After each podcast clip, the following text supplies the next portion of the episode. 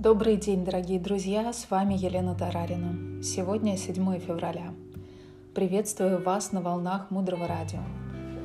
Блокнот, ручка для записи и немного вашего времени для важного и ценного. Мудрое Радио, слушай голос.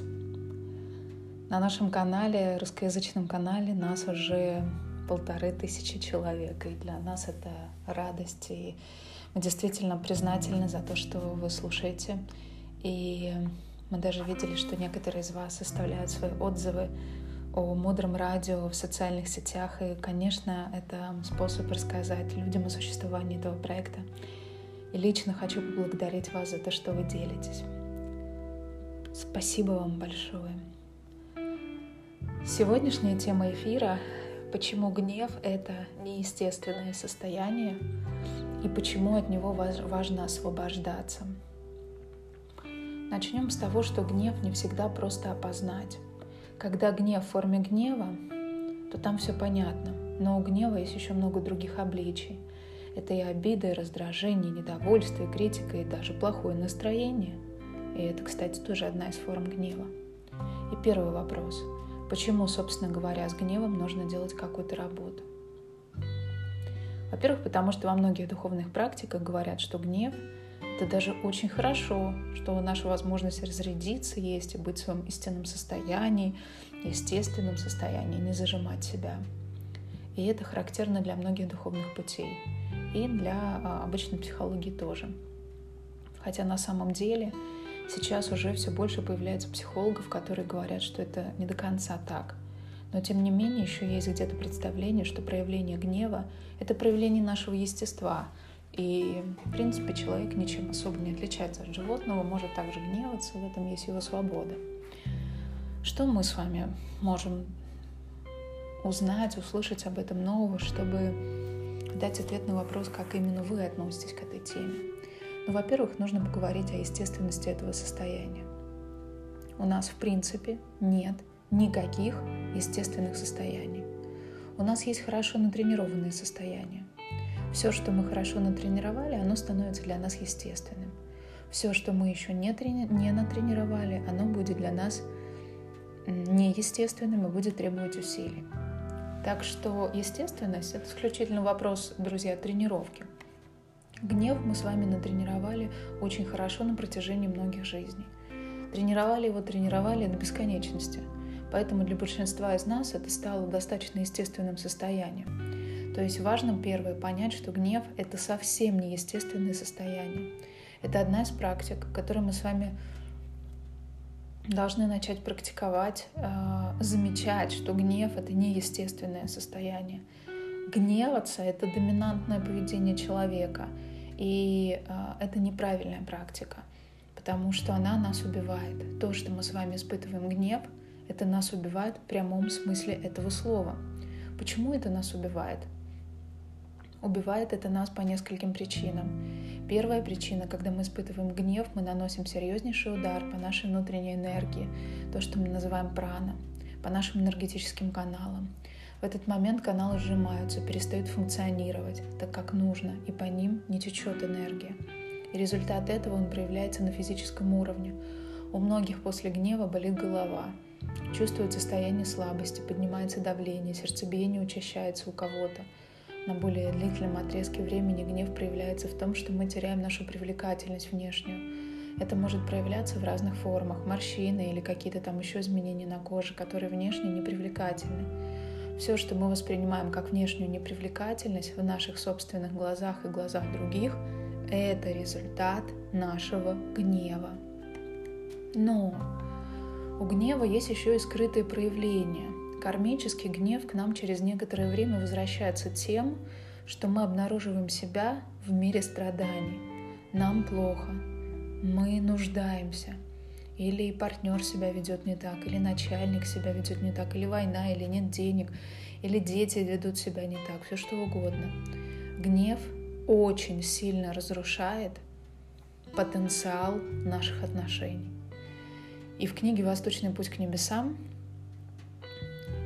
Майкл Роуч об этом говорит, что наши семена отношений невероятно, как сильно уязвимы для гнева. То есть наши отношения распадаются, ухудшаются, и как только мы гневаемся, бомбы, искры сразу летят в сторону наших отношений. Также Писания говорят, что гнев замораживает наши хорошие результаты. Например, э, женщина к своей свекрови относится как к матери, заботится о ней. И она не понимает, почему это к ней не возвращается. А не возвращается из-за гнева. Минутой, секунды гнева на кого-то мы сводим на нет все хорошее, что мы сделали. Причем механизм такой. Семена, они не разрушаются от гнева. Хорошие семена, они остаются. Но они как бы замораживаются. Они перестают активно работать. Причем на очень длительном отрезке времени. То есть не происходит наша а, хорошая карма, а плохих семян у нас с вами очень много.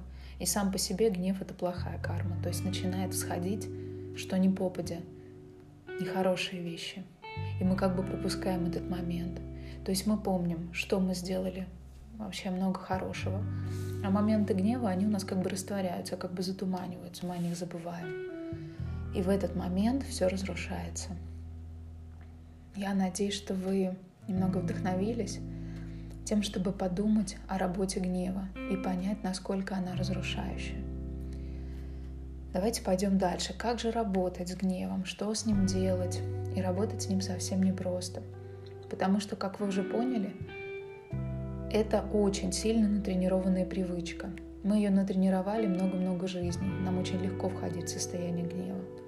Ламадвора сделала прекрасный, невероятный перевод древнего мастера, мудреца, мастера Шантидева, его главы о гневе, со всеми пояснениями, как это работает. И первое, что мы должны помнить, это откуда берется гнев. Почему он вообще сейчас меня накрыл.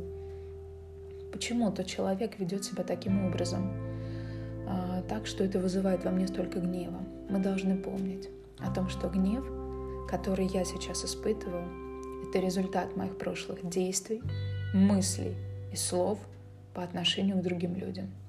И когда я наносила вред, и когда я испытывала гнев, в момент гнева я создаю новый гнев, который будет всходить и вызывать в нашем окружении ситуации, в которых для нас будет как бы в кавычках правильно даже испытывать гнев.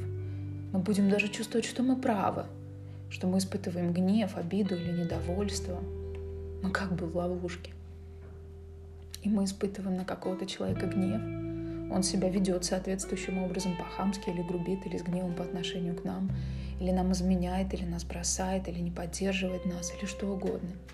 И в этот момент этот человек закрывает нам карму подобного нашего поведения в прошлом. Но что происходит с этим человеком? Нам он закрывает, себе он эту карму создает.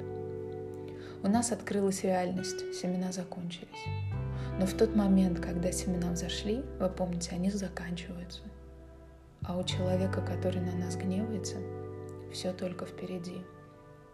Но еще гораздо хуже – и в конечном счете тот человек, который ведет по отношению к нам себя сейчас неправильно с нашей точки зрения, прямой дорогой идет в ад. То есть человек, на которого мы с вами сейчас гневаемся, он из нас, из наших семян идет в ад. И тогда это может быть в ад даже в этой жизни. Ужасная ситуация. Иногда это может происходить буквально на глазах когда жизнь человека похожа на ад.